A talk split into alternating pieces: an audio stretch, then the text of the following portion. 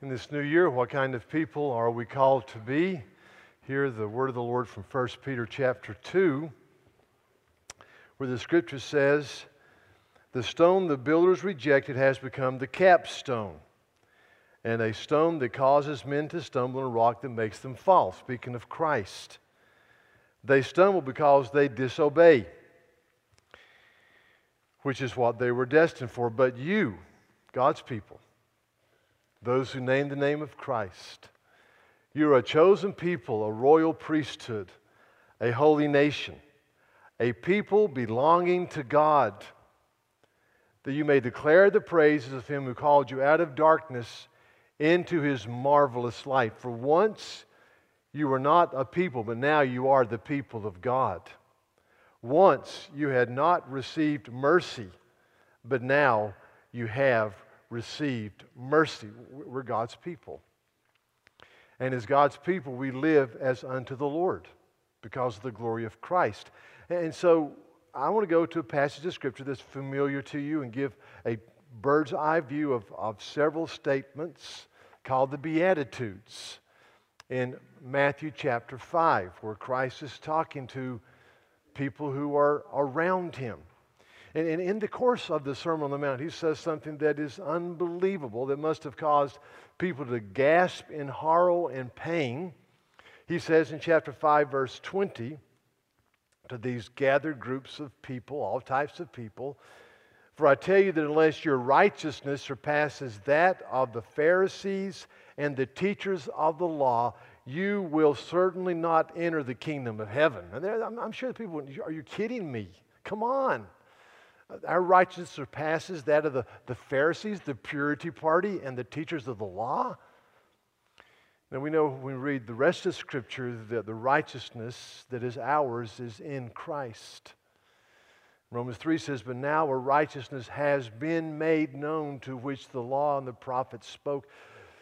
A righteousness that comes by faith in Christ. So we read all of Scripture based upon the foundation of who we are in Christ Jesus, that our righteousness is found only in Him. And in that regard, our righteousness has far surpassed that of the Pharisees and the teachers of the law. So, so based upon our position in Christ, based upon the fact that we're called out people, based upon the fact that we're a holy nation, a people belonging to God, Jesus says this Blessed are the poor in spirit, for theirs is the kingdom of heaven. Blessed are those who mourn, for they shall be comforted. Blessed are the meek, for they shall inherit the earth. Blessed, happy are those who hunger and thirst for righteousness, for they shall be filled. Blessed are the merciful, for they shall be shown mercy. Blessed are the pure in heart, for they shall see God. Blessed are the peacemakers, for they shall be called the children of God. Blessed are those who are persecuted. So, so we look at these, and I'm just, just, just what, what, what kind of people, what type of people ought we to be in, in this new year, the first Sunday of a new year? Uh, he says, first of all, blessed are the poor in spirit. The poor in spirit are, are those who have recognized their sin and continually run to the cross. They see their sin. There's a, some wonderful quotes in the sermon outline and this one is by a guy named John Owen, I've quote frequently, but he says, halfway down the paragraph, he says, Now, now next to the receiving of the righteousness prepared for us in Christ, to know this is the chief part of our wisdom. And the this refers to the putting sin to death, the understanding of, of, of that we are people in need of grace. He says this to be truly acquainted with the principle of the dying of sin to feel virtue and power flowing from the cross of Christ. To find sin crucified in us as Christ was crucified for us. This is wisdom indeed. This is in Him alone. I love to, to feel virtue and power flowing from the cross of Christ. See, the poor, in, the poor in spirit continue to run to Christ. The poor in spirit continue to go to the cross. And as you run to the cross and you stand by the cross and you glory in the cross and you worship, You feel power flowing from the cross in helping you defeat sin and live for Christ, to be a, a royal priesthood, a holy nation of people belonging to God. Blessed are the, the poor in spirit. And in, in, in that regard, we all deal with sin every day. So when you find yourself snapping at a friend or being short with your spouse or experiencing even a bubbling up of road rage as you drive, or, or demanding, demand, in the quietness of your soul, you say, I'm, I'm demanding from a coworker something that I don't do. This should cause us to run to the cross. And this should cause us to say, Oh, I am, uh, thank you, Lord, for reminding me how, much I daily need grace. Blessed are the poor in spirit, those who recognize their sin and continually run to Christ. Then he says this Blessed are those who mourn, for they shall be comforted. Now, mourning here is a mourning over sin, a mourning over your own sin and the sin of your culture. Your own sin and the sin of your culture. And let me say, in both these areas, I'm speak of both, there is a balance. And I, the Holy Spirit will have to give you the balance. Let me explain. First of all, the sin of your culture, the sin around us. Uh, I was at a mountaineer shop recently with a guy that's a mountaineer. He kind of runs this small shop, and he's lived in the hills for a long time. And he used to live in Boone, North Carolina. And now he's out in the West. And he said, I said, Well, man, you must have enjoyed Appalachian State football. And he says, I don't know and I don't care. I said, Really? He said, I don't like sports. I said, Oh, okay. He said, In fact, people ask me about political issues. I don't know and I don't care. They ask me about movies. I don't know and I don't care. I, I don't care about anything. And I thought, hmm, that's interesting. That's not an option for us. Not football. I mean, I mean just, you know, saying, I don't know and I don't care. We are, Jesus says, may they be in the world but not of the world. So that's one extreme. The other extreme are, are, are people who spend way too much time watching CNN and Fox, and they're building panic rooms next to their, their den. And they're, they're, they're always got their hand on the panic button, and they push it hard as they scream, going to oblivion. And, and I am very concerned for a plethora of issues in our culture.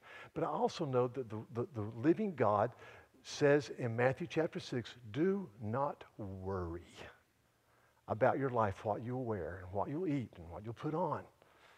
Is life not important than, than food and clothing? Look at the birds of the air. Your father, your father, your father or read morning and evening this morning, 1 Peter 5 7. Cast all your anxieties on the Lord, for he cares for you. You know, so, so the, some, somewhere over here, here's, I don't know, I don't care, over here's the building panic rooms next to your den. So we live somewhere, somewhere here, and the Holy Spirit will give you grace. I mean, some of us who are older, I remember being a child in the early 60s and, and sitting around my kitchen table talking to my parents about should we build an atomic blast shelter so if there's an atomic blast, you know, there's Cuban Missile Crisis, we might be able to, survive. And I'm, I'm, I'm, I'm thinking I'm first, second grader. And, and I remember going to my school and having atomic blast rage. Remember that? Some of you, you, you duck beneath your desk. Now, how's that going to help an atomic weapon, you know? You duck beneath your desk at Yadkinville Elementary School. We're safe here, man. You know? I mean, no wonder I'm so weird. When you grow up with that type of doomsday panic button, but we, we mourn, we mourn for our culture. I, listen, let me recommend a book. It's called, it's by a man named Charles Murray. It's called Coming Apart. White America, 1960 to 2010. He says, We've written about Asian Americans, Latinos, African Americans. He says, What about? And, and it's a, he says, the vast majority of white America, all the trends that point to health are going the other way. We live in a very a time where we need revival desperately. He says that that which has made America great, which was the spirit of industriousness and honesty and religiosity, he says, that, that was the fabric of middle America is, is disappearing. It's an incredible book. You ought to read it to make you more prayerful. Blessed are those who mourn, for they shall be comforted.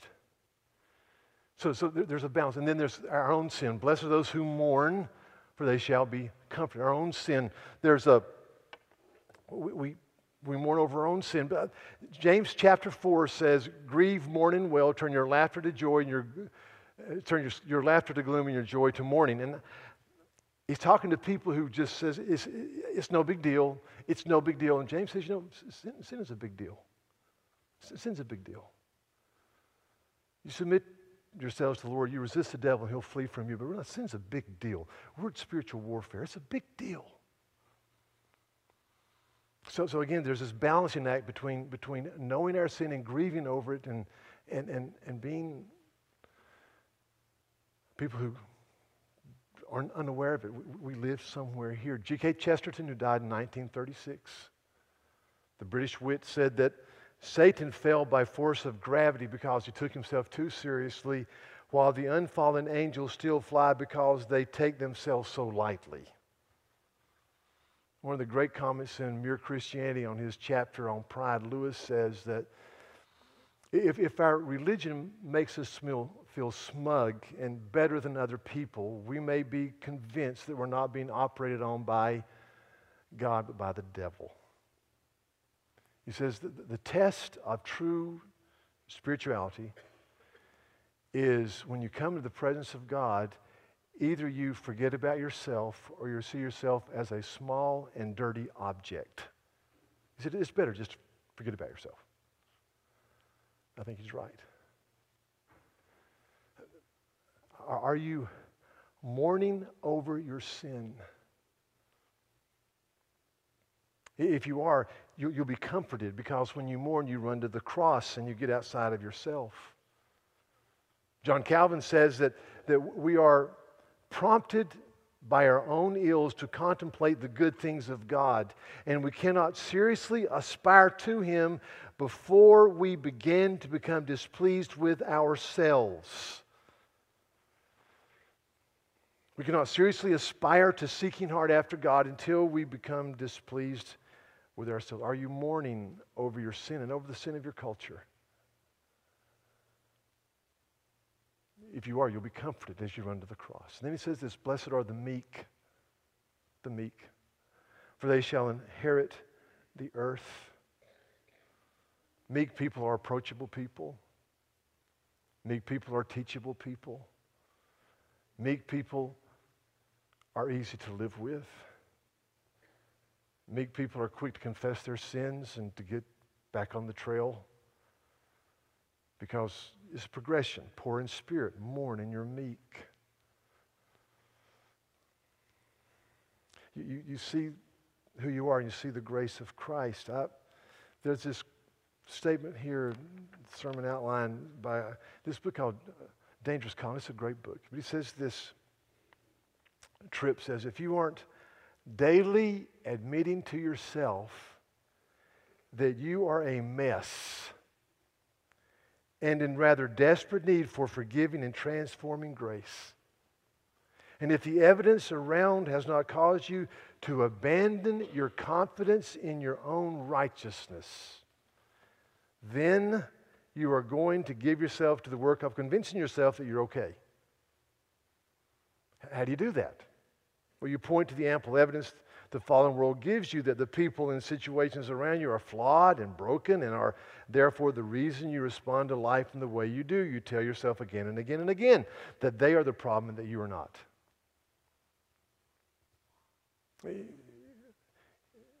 Abandon the confidence in your own righteousness. I was talking to someone the other day who, or a few weeks ago, who you don't know about somebody you don't know. So anyway, said that this person is, is a believer. They trusted Christ and they're, they're disciplined.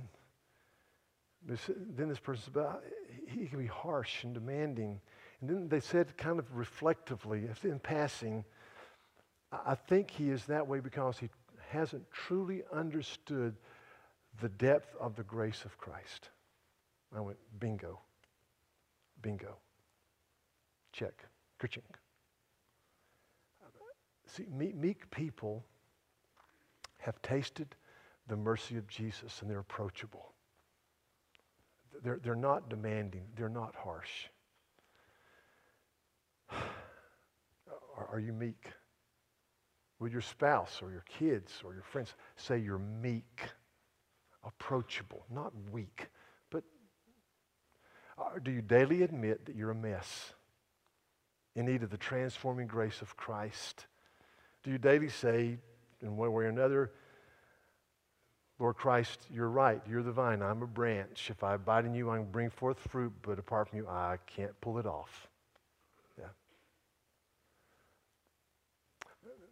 Meekness. I, I, always think that one of the prerequisites for any type of spiritual leadership, being a small group leader or pastor, an elder, or is, is understanding grace.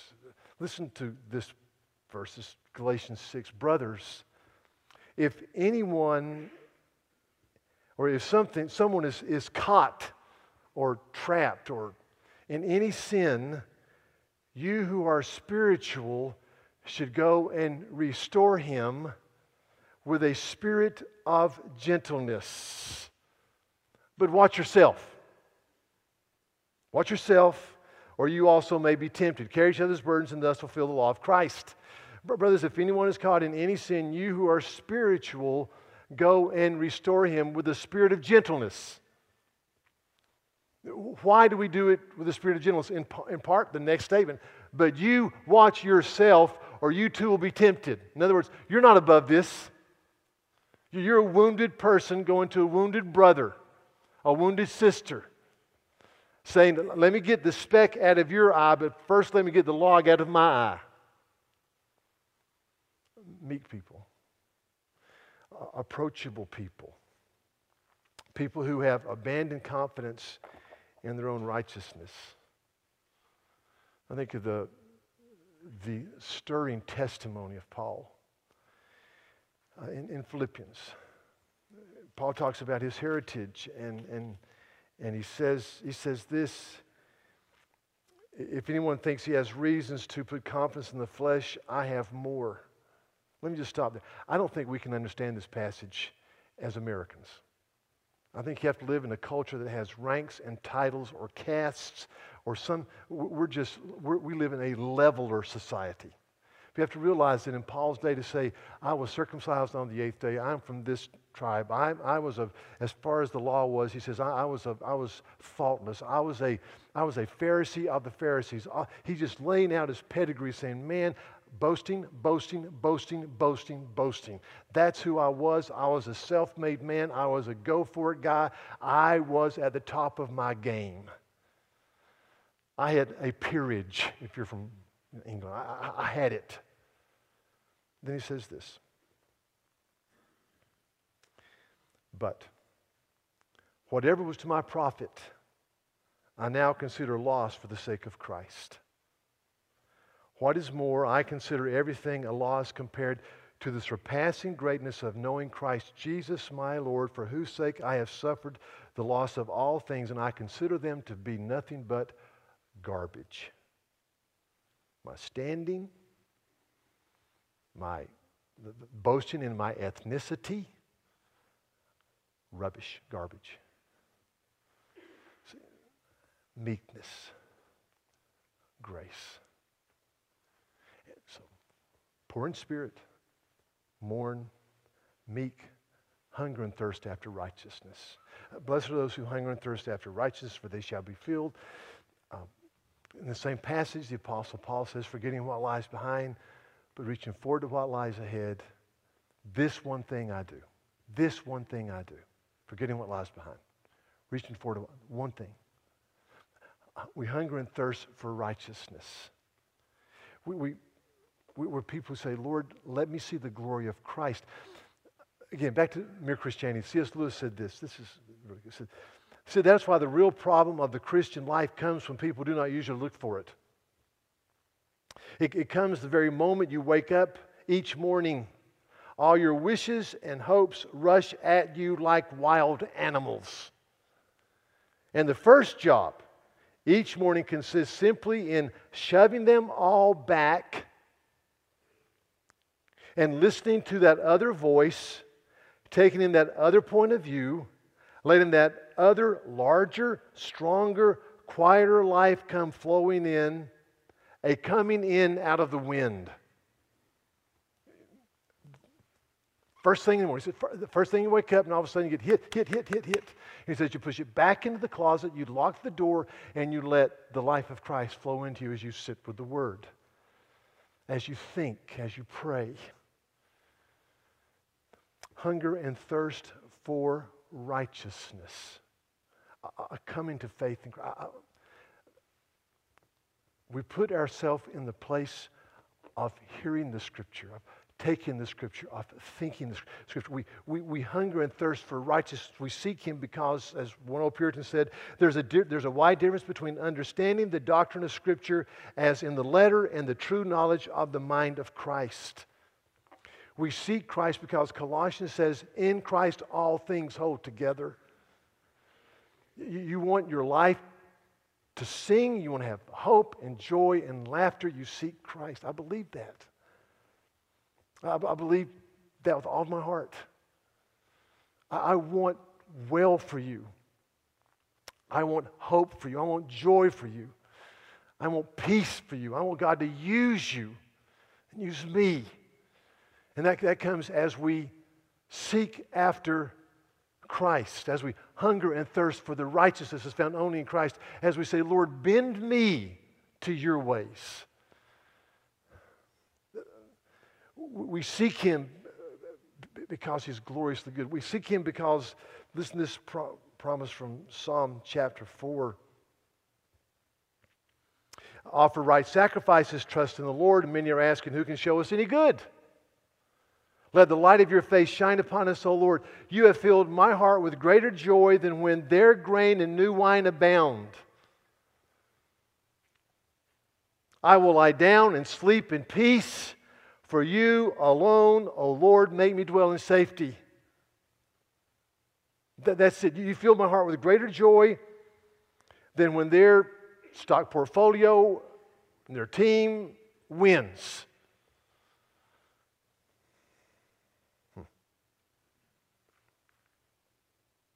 I will lie down and sleep in peace, for you alone, O Lord, make me dwell in safety. But you see, I think the brilliance of the Sermon on the Mount is we don't really hunger and thirst for righteousness until we're poor in spirit, we're mourning, we're meek, and then we hunger and thirst.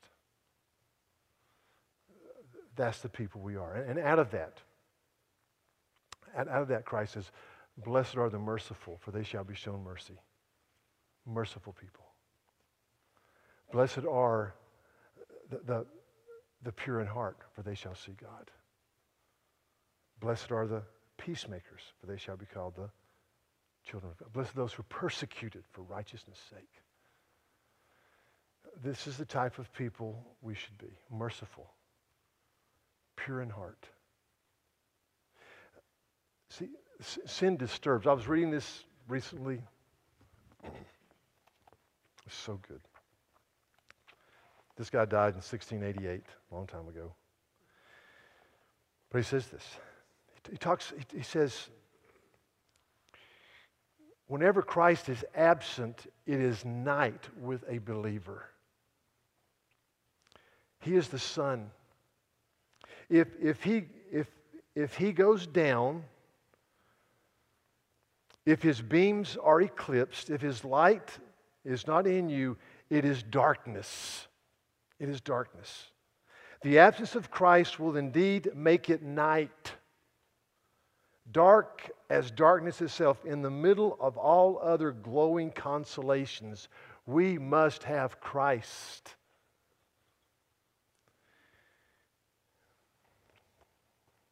Right?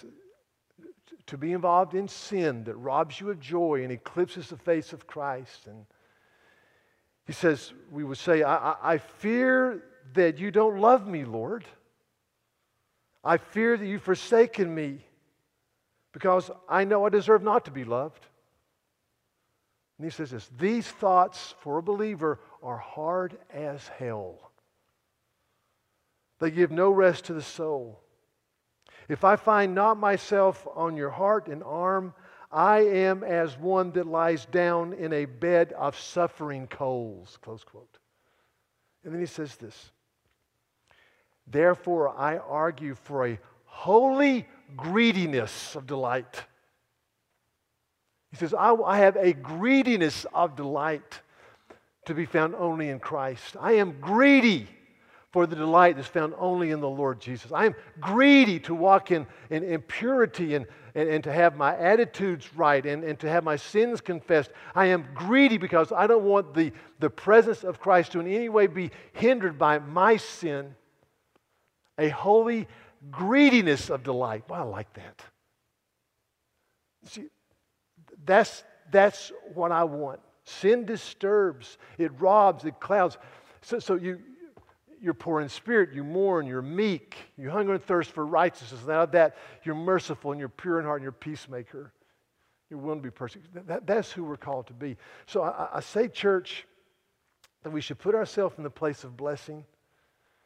We should put ourselves in the place where we, where we hear from God, where we hear His word. We should put ourselves in, in the place of being vitally involved in the body of Christ and being with God's people on the Lord's day we, we should put ourselves in, in adult Bible study where we, we hear Scripture and we think about it and we ponder it. In community groups where we hear Scripture and we build webs of relationships. Women, January 18, 19, Friday night, Saturday morning, we have an incredible conference here um, with a woman named Elyse Fitzpatrick who's written some marvelous books and is a wonderful speaker. You put yourself in the place of blessing by being here. Every woman should be here. I think it's $10. Isn't it $10? I mean, $10. That's a trip to Starbucks for most people. Right? Is that right? Something like that. Jenny. Okay. $10. Uh, man to man starts Friday. But you put yourself in the place of blessing,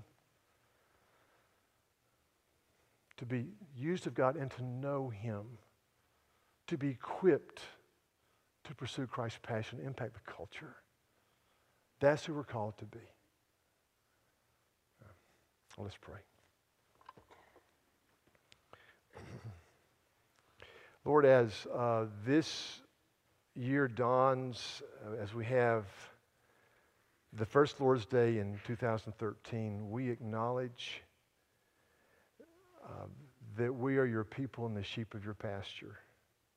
We acknowledge that you are God Almighty, Father, Son, and Holy Spirit.